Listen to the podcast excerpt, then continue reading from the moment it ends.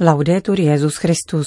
Chvála Kristu. Posloucháte české vysílání Vatikánského rozhlasu v pátek 30. října.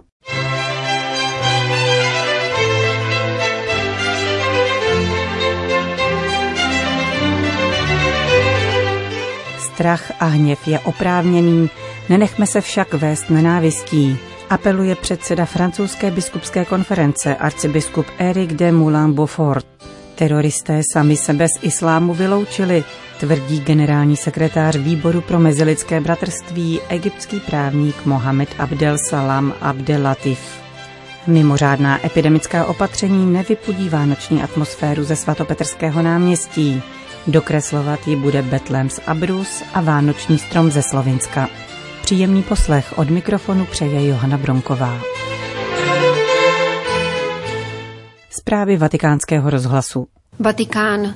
Jak sdělilo tiskové středisko svatého stolce, od příští středy 4. listopadu bude generální audience se svatým otcem opětovně přinášena z knihovny Apoštolského paláce.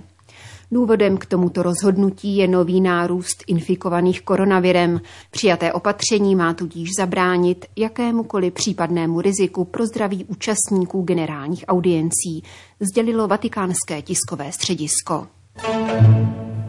Vatikán. V tomto týdnu uplynulo 55 let od zveřejnění deklarace druhého vatikánského koncilu Nostra Aetate o vztahu církve k nekřesťanským náboženstvím.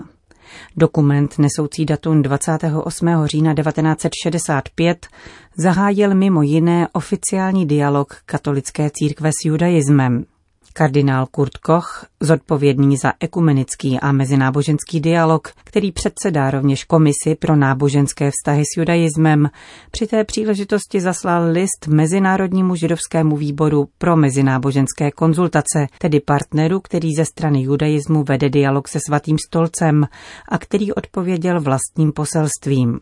Kardinál Koch ve svém poselství mluví o bratrském a sesterském společenství židů a křesťanů a vyzdvihuje společné duchovní dědictví obou náboženských tradic.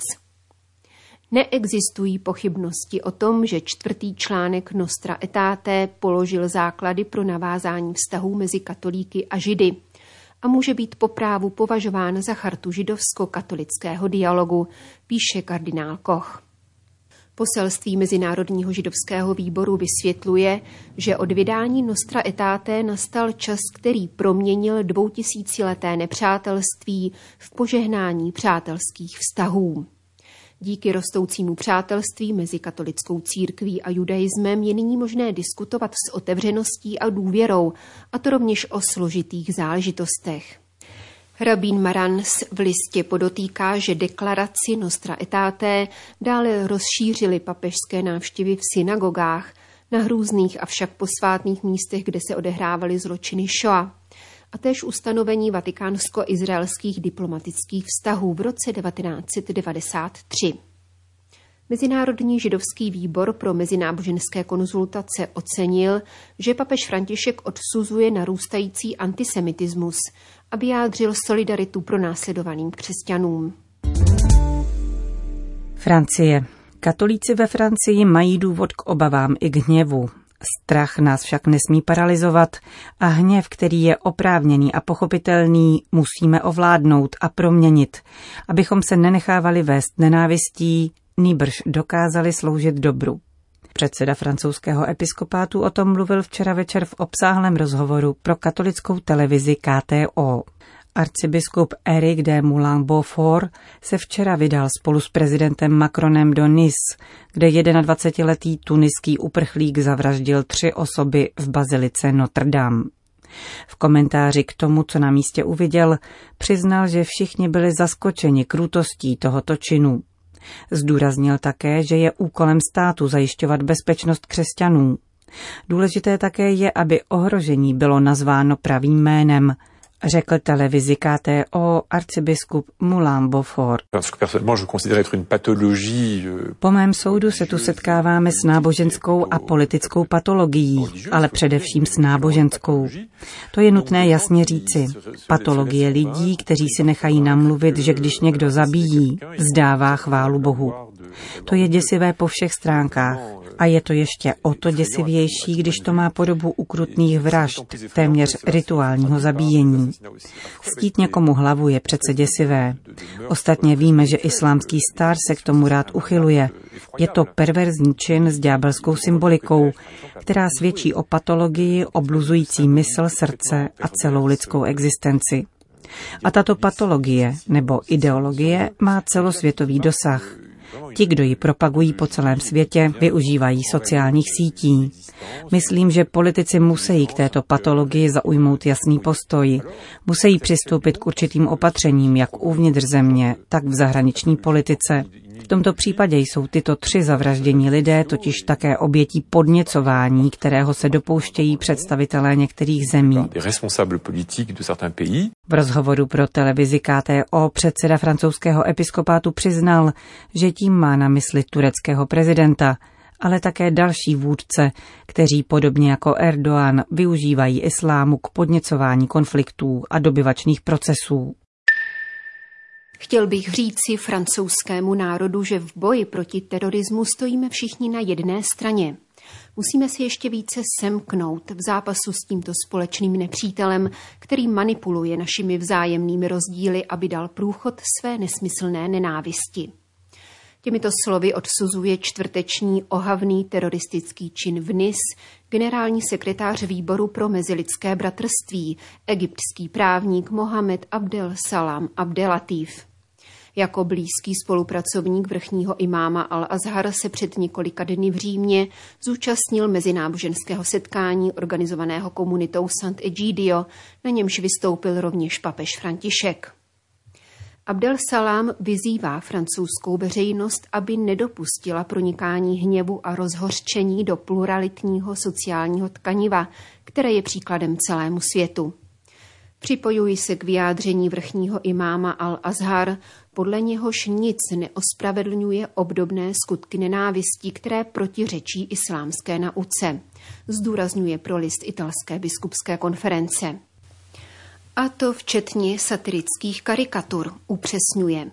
Islámské náboženské instituce jasně potvrzují, že existují pokojné a legitimní cesty, jak vyjádřit nesouhlas s urážkami, jakých se dopouští Charlie Hebdo na islámu a prorokovi. Ony karikatury jsou určitou formou extrémismu, soudí sekretář výboru pro mezilidské bratrství, protože svoboda projevu nespočívá v tom, že zraňujeme cítění půl druhé miliardy muslimů. Důrazně ale žádám francouzské islámské přátele, aby nepodlehli pokušení násilností. Jak muslim prožívá manipulaci se svým náboženstvím, jehož se zneužívá k masakru nevinných lidí? Bolestně, odpovídá Mohamed Abdel Salám. Jako muslimové trpíme tímto útokem dvojnásob. Za prvé nás tíží prolití nevinné krve a jako muslimy nás rmoutí, že naše víra může být stotožňována s takovým zločinem. Teroristé sami sebe z islámu vyloučili, nezastupují ho, stejně jako nelze označit za křesťana atentátníka z novozélandského Christchurch. Žádná víra nepřikazuje zabíjet, jak jasně potvrzuje abudábský dokument o mezilidském bratrství, podepsaný loni v únoru vrchním imámem Altajíbem a papežem Františkem. Kdo vraždí, ale též kdo k tomu podněcuje, podporuje nesprávný výklad posvátných textů, podněcuje násilí a manipuluje s náboženstvím k dosažení vlastních cílů, čímž pošlapává nejposvátnější principy víry uzavírá Mohamed Abdel Salam Abdelatif v rozhovoru pro dnešní vydání listu Avenire. Itálie.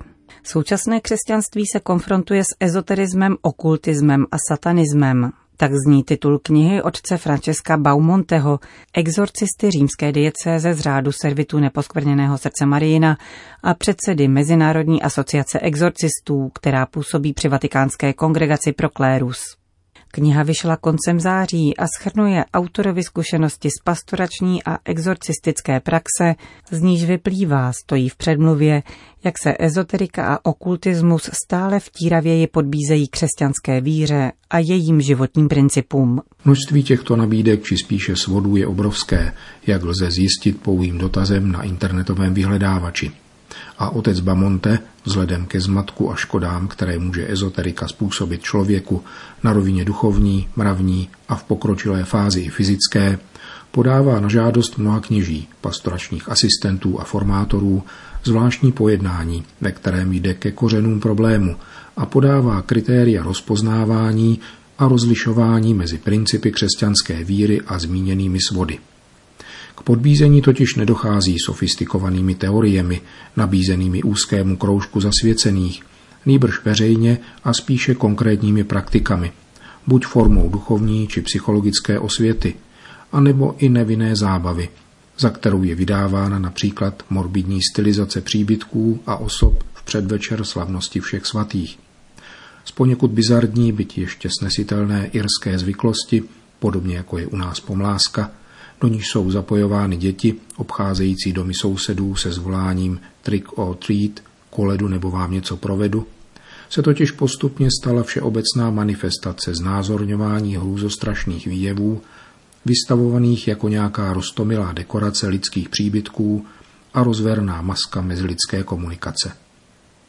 Otec Bamonte se svojí knihou, jak píše v předmluvě, obrací jednak k těm, kteří v oblasti ezoteriky upřímně hledají pravdu aby ji mohli s úžasem objevit, a jednak ke křesťanům, jimž připomíná, že před ezoterickými a okultními svody se lze chránit snadno a spolehlivě trojím způsobem. Modlitbou, vzděláváním ve víře a praktickou křesťanskou láskou. Vatikán. Mimořádná epidemická opatření nevypudí vánoční atmosféru ze svatopetrského náměstí. Letos ji bude dotvářet Betlems Abrus z oblasti Castelli v Teramské provincii, která je už od 16.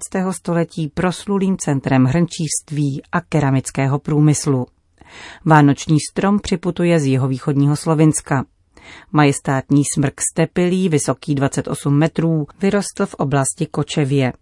Jak dodává oficiální sdělení vatikánského governatorátu, letos chtějí tyto tradiční symboly Vánoc více než kdy jindy přinášet celému světu znamení naděje a důvěry.